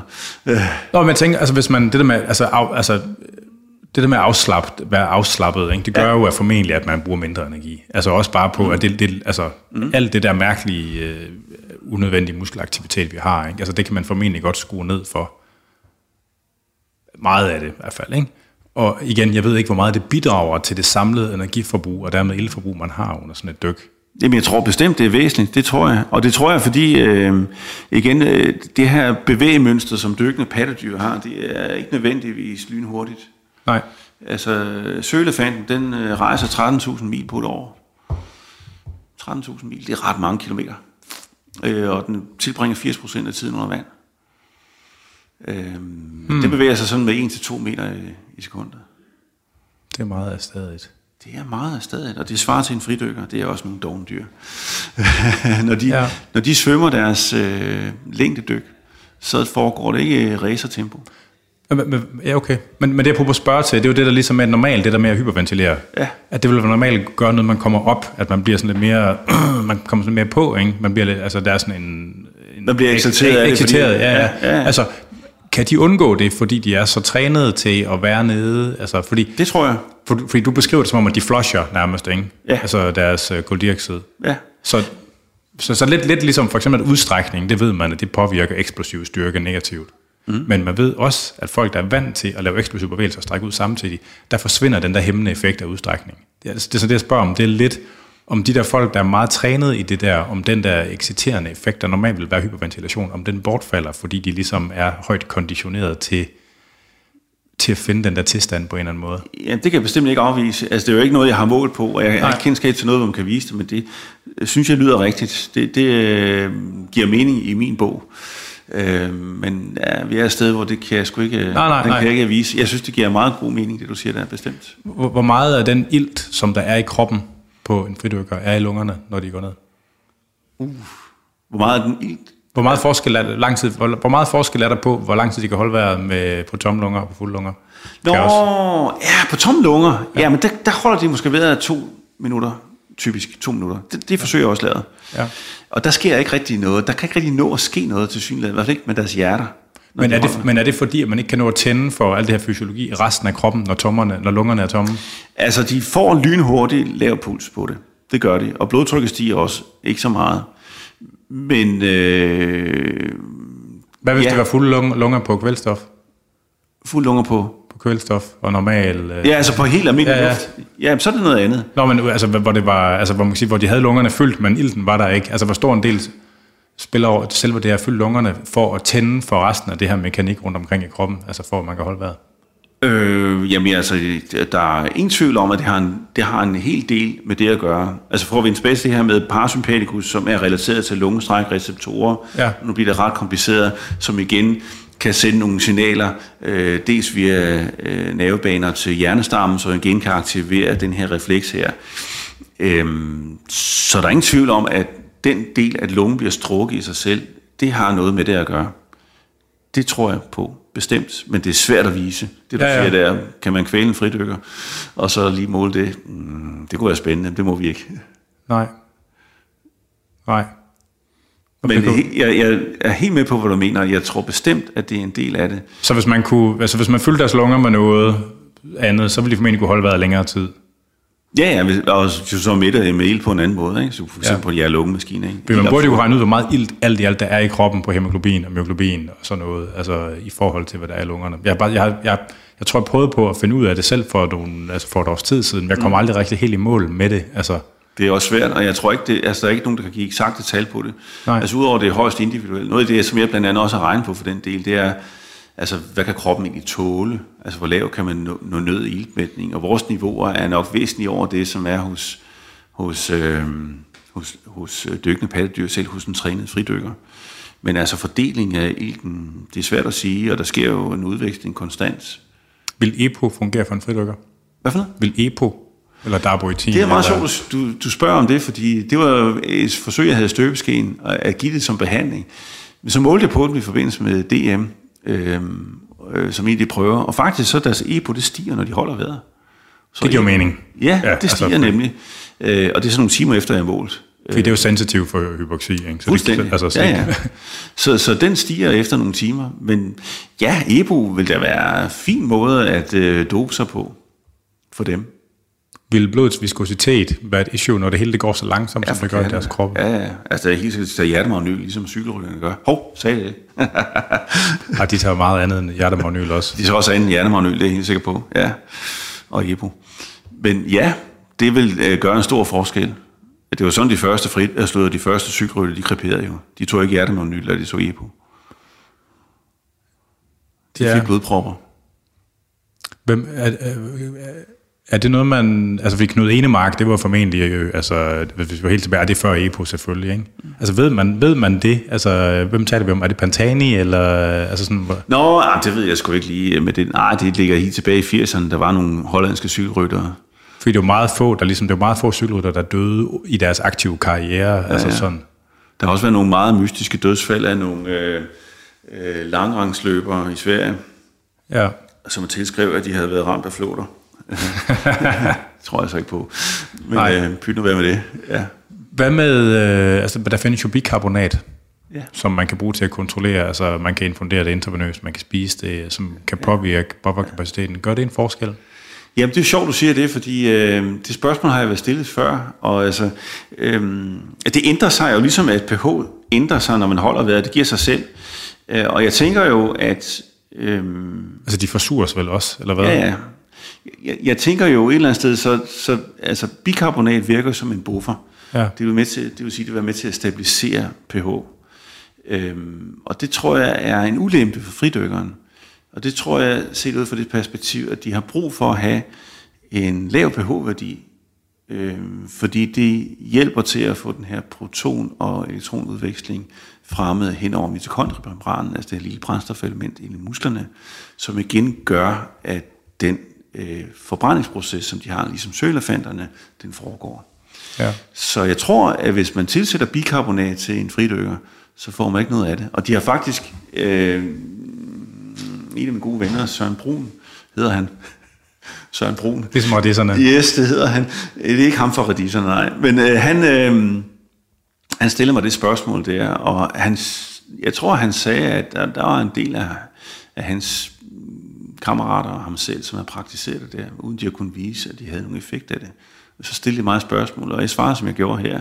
Jeg tror, at det giver det modsatte. For jeg tror, det stabiliserer pH, som så igen gør, at... De ikke får tændt for resten af det maskineri, de skal bruge. Præcis, fordi så får de ikke den øh, protonudveksling på grund af den lave pH hen over mitokondriemembranen, som igen gør, at de får en forbrændingsproces, der er optimal. Ja. Så jeg tror ikke, det er en fordel for dem. Der er lavet andre forsøg, også med aerobe sportsudøvere, en af mine gode venner, Henning Bay, har lavet dem med roer, og han har givet dem øh, bikarbonat også. Og han kunne ikke vise, at det kunne være præstationsfremmende. Han kunne vise, at det ændrede på deres forsuringsgrad i blodet. Og han ja. en teoretisering om, at det på sigt måske kunne have en effekt for, at man skulle præstere i lang tid, men det var forsøget ikke langt nok til Nej. at kunne vise på. Så, Ej, det er, som man kan sige, på IV, øh, bikarbonat, der er der relativt god evidens nu. Altså på nogle typer af arbejde. Ja. Udfordringen ved at, ved at bruge det som kosttilskud, det er virkelig, at folk de får så dårlig mave. Ja at man skal have det, man skal have det i så store mængder, at det simpelthen bliver en begrænsende faktor. Men sådan, ja. som gennemsnitsbetragtning, så vil jeg mene, der er sådan relativt god evidens for, at, at på sådan noget relativt korttids udmattelsesarbejde, at der er det formentlig præstationsfremmende. Ja. Men, Men det er jo vores altså, igen. Ja. ja. Øhm, og som jo er en anden forbrændingsproces end den anden Europa her, som fridykkerne har. Ja, ja. ja. Øh, lungevolumen, vital kapacitet, ændres det? Øh, formentlig man, ja. Man kan strække øh, lungerne større. Ja, formentlig. Altså, øh, noget af det, som jeg har vist øh, hos fridykkerne, det kan jo være et tilfælde, det er, at de har cirka en liter mere lunge i gennemsnit end tilsvarende øh, højde og alders øh, matchede kontroller, som jo er samme kondition. Ja. Så de har en liter mere lunge. Øh, og det, er det er jo været en 20-30 procent. Yes, og øh, fridykkerne har også bekymret at stille mig spørgsmålet om, hvorvidt det er skadeligt for dem, det de gør. Fordi de pakker jo lungerne, når de presser mere luft ned, så er det logisk, at så øger de lungens størrelse ved det. Ja. Og så er spørgsmålet, om, om lungen gradvist tilvender, så den skal blive større på en negativ måde, eller om det er på en positiv måde. Det spørgsmål øh, er på vej. Øh, vi har svaret. Jeg vil ikke sige det endnu. Øhm, men, men man kan tænke, at man både udvider, fordi jeg har ikke publiceret det, derfor ikke vil svare på det, men udvider det såkaldt døde rum, så de ja. områder, hvor der ikke sker gasudveksling, så, altså, så, så lungerne ligner sådan nogle drueklaser, og yes. gasudvekslingen sker kun ude i druerne, og yes. det døde rum, det er så alle stilkene. Det er hele vejen ned fra luftrøret, ja. og der hvor det forgrener sig ud. Ja. Øh, så man kan tro også, at drueklaserne, som du kalder altså alveolerne, at de bliver større. Og hvis de gør det, så er det funktionelt. Så er det faktisk funktionelt. Men spørgsmålet er, hvor stor diffusionen er imellem alveolerne og de stilke, der er tæt på alveolerne. Præcis, og det er jo så det, der sker hos øh, delfinerne. Og det er jo så det, som jeg har på vej omkring fridykkerne i forhold til deres gasudveksling og deres ventilationsforhold. Men selve det, at man hugger, det er jo med til at skubbe på lungerne. Man, man vil forestille sig, at det bidrager til, at ting flytter sig ind i lungerne, ikke? Ja. Så det, så det er ligesom, at man kunne få en udnyttelse af det, at det, at det bidrager til udnyttelsen af det døde rum i virkeligheden. Ja, du er sikker på, at det er med til at ventilere? Jamen, det er ja. jeg helt enig i. Det tror jeg bestemt også. Jeg tror, at gasudveksling i sig selv er med til at gøre det. Altså ja. henover, altså det tryk, som er henover membranen og blodgennemstrømning tror jeg, men det er helt enig, at det, jo, altså det giver sig selv. Hvis man trykker på blæsebælgen, så kommer der mere luft fra og tilbage. Det er klart. Så mellemgulvet, når det bevæger sig, også fordi man er nødt til at tænke på at trække vejret af sig selv, så kommer der det her hug i kroppen, og det vil formentlig gøre, at der sker en, en ventilation, ja, end hvis det bare er stille. Hmm. Er der andre, der har vist, at... Øh, altså er der nogensinde lavet interventionsstudier med, med, med lungetræning, hvor man har vist, at man kan ændre på lungevolumen? Altså, øh, man kan sige til den negative del, ja. Øh, folk, som er tubespillere for eksempel, de øh, får øh, på sigt et øget dødt rum. Ja. Øhm, Men det er jo så funktionelt til deres formål, kan man sige. Mm, kan man sige delvist, ja. Men det er ikke godt for dem, fordi altså, man kan sige, hvis man øger det døde rum, så har man en dårligere gasudveksling. Det er også en sygdom, der hedder emfysem. Ja, ja, så man har ja. nedbrudt det funktionelle væv. Det er sådan noget andet, der sker. Der nedbrudt ja, ja, ja. det funktionelle væv, der øger man ikke det døde rum som sådan, men det bliver det relativt set. Og de har en dårligere gasudveksling. Vi har ikke rigtig nogen behandling til den sygdom. Det er der ikke rigtigt. Så hvis der er nedbrudt, for eksempel fordi man er udsat for asbest eller lignende, jamen så, øh, så er løbet kørt. Vi har ikke nogen behandling til det i dag. Det er jo blevet populært med sådan nogle øh, pep-trænere ja. øh, til sportsfolk faktisk. Altså sådan nogle, der giver modstand på udånding ja. som i princippet kunne bidrage til det her. Ja. De taler jo bare om, at man kan øge sit lungevolumen, og det må være en god ting. Ja, jeg tror ikke, det er nogen dårlig idé på den måde, at man formentlig ændrer på sin blodgennemstrømning sekundær til det, fordi man motionerer lungen, ligesom du var inde på før. Øhm, men modsat fridykkerne, som øger deres øh, totale lungekapacitet med op til 30 procent, så er det der med pipflotten, det er altså ikke noget. Det, det, det, det gør ikke rigtig noget. Nej, nej. Altså, man tror nu, grund til, at det, at det sådan vinder indpas blandt... Øh altså blandt folk i forskellige former for udhold, udholdenhed sportsgrene, det er jo, at, man, at der er jo sådan en, altså at selve, at udtrætning af vejrtrækningsmusklerne er jo åbenbart en begrænsende faktor i forhold til ens hele krop. Altså der er sådan en metaborefleks, eller, altså der, der connecter udmattelse i vejrtrækningsmusklerne til muskelaktivitet i resten af kroppen. Mm. Sådan så ligesom, at det her med, at hvis du er i aktiviteter, hvor udmattelse af vejrtrækningsmusklerne er, bliver et issue, så er der faktisk noget, der tyder på, at specifik træning af det kan påvirke funktionen i resten af kroppen. Det er en ret det er ret spøjst. Altså, man har lavet sådan nogle sjove studier, hvor man har kigget på, hvor meget man kan fyre i lægen, mens man har lavet en, en, en, en, altså en udmattende vejrtrækningschallenge først. Altså, som jo er interessant for eksempel for folk med muskelsvindsygdom, ja. som jo kan jo lide en kvælningsstød, hvis de er uheldige. Ja, men det er altid kompliceret at træne på dem, fordi det der muskel... Det er, Præcis, ja, og det er jo forsøgt med at lave aerob sport med dem. Ja.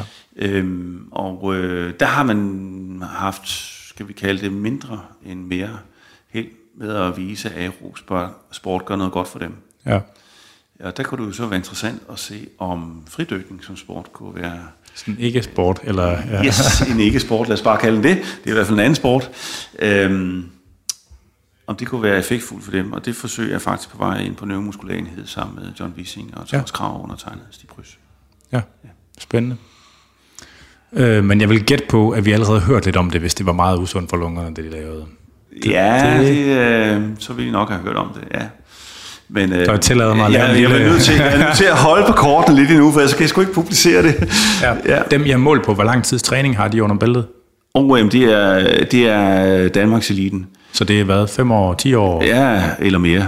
Okay. Ikke? Og, og, og det er også... Øh, altså, de, de fridykkere, jeg har med i min forsøg, er typisk, øh, nogle af dem i hvert fald, i verdenseliten også.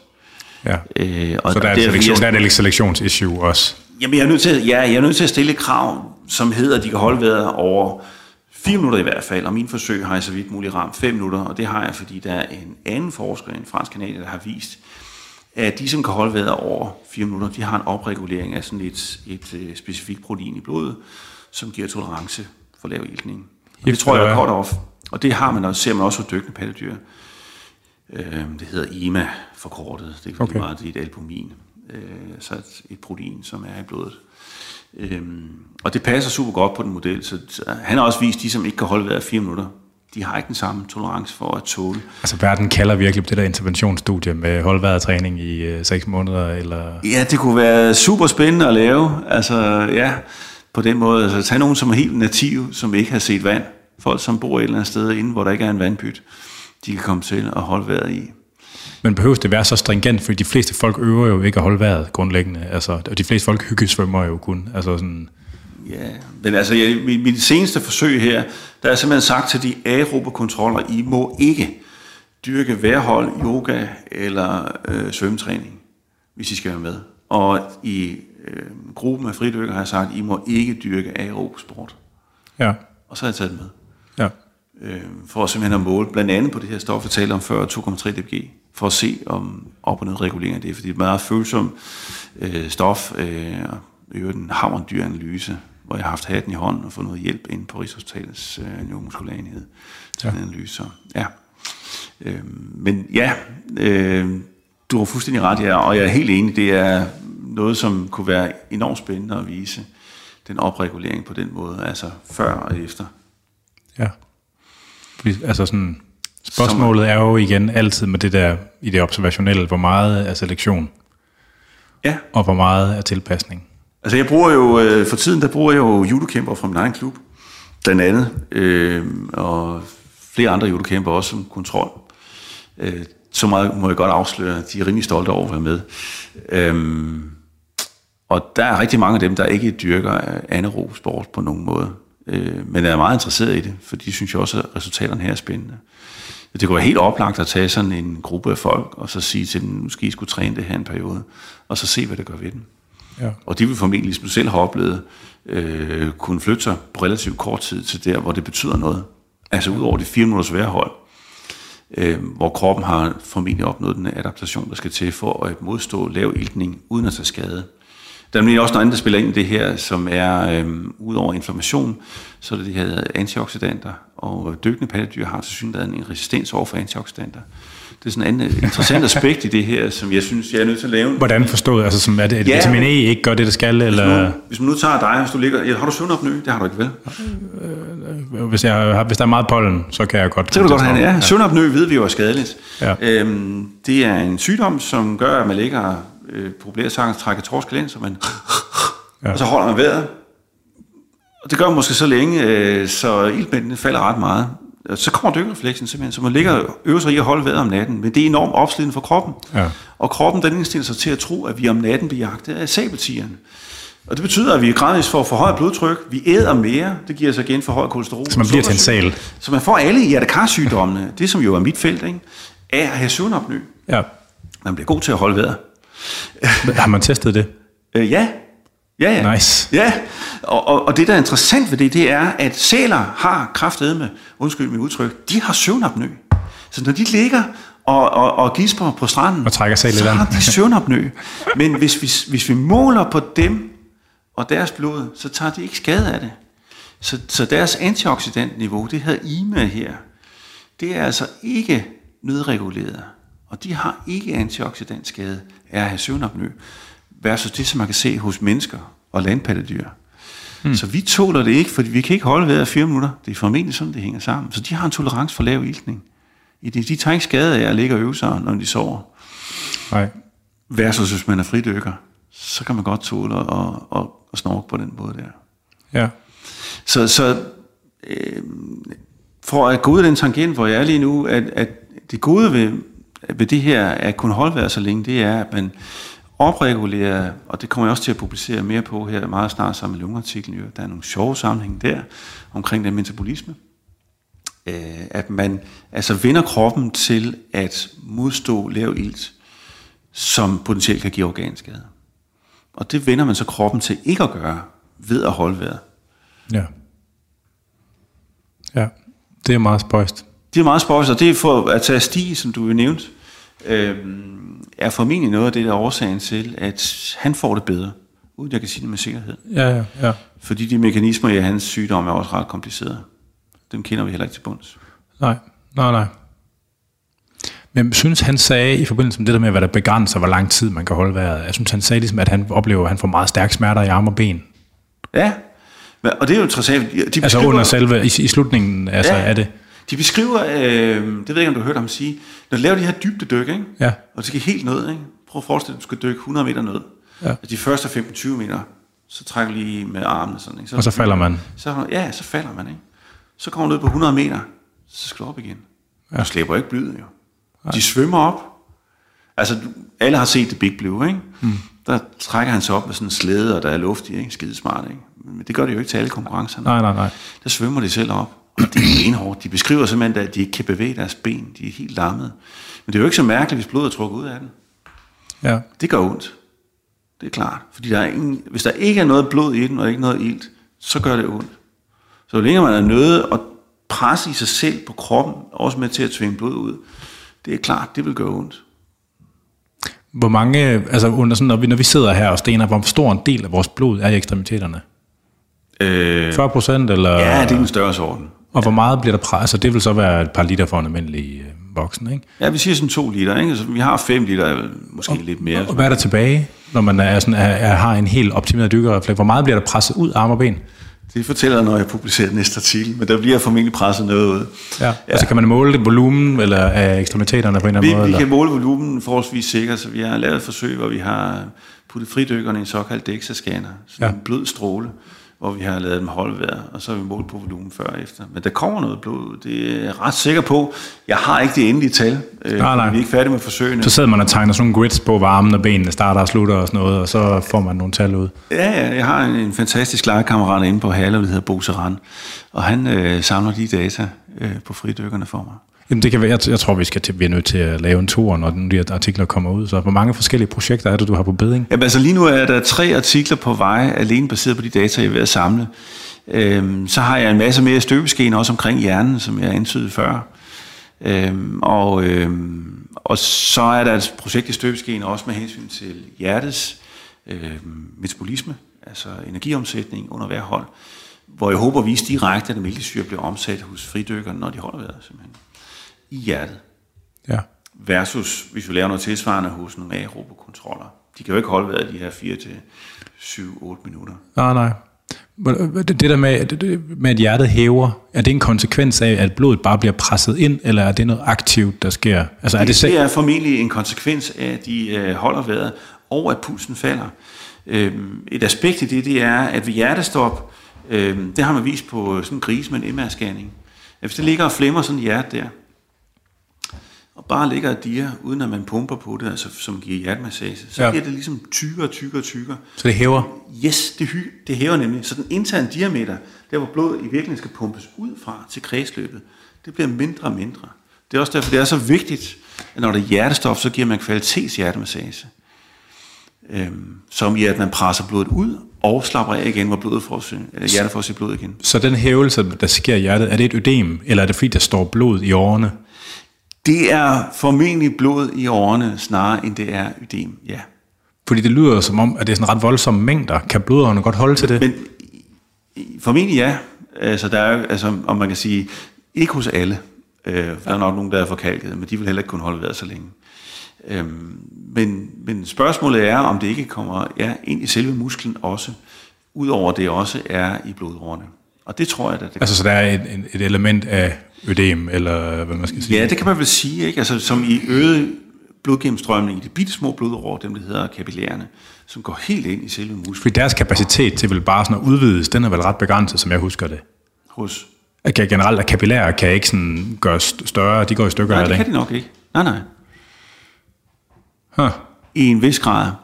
Men det er formentlig en del af den tilvænning, som også sker i lungernes kredsløb, måske hos øh, delfinen, i forhold til gasudveksling, at den er i stand til at ændre på blodgennemstrømningen der.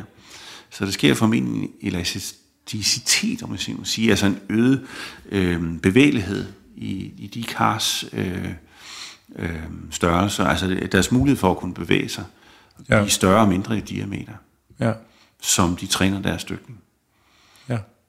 Hmm. Så øh, ja, det er formentlig noget af det, der sker.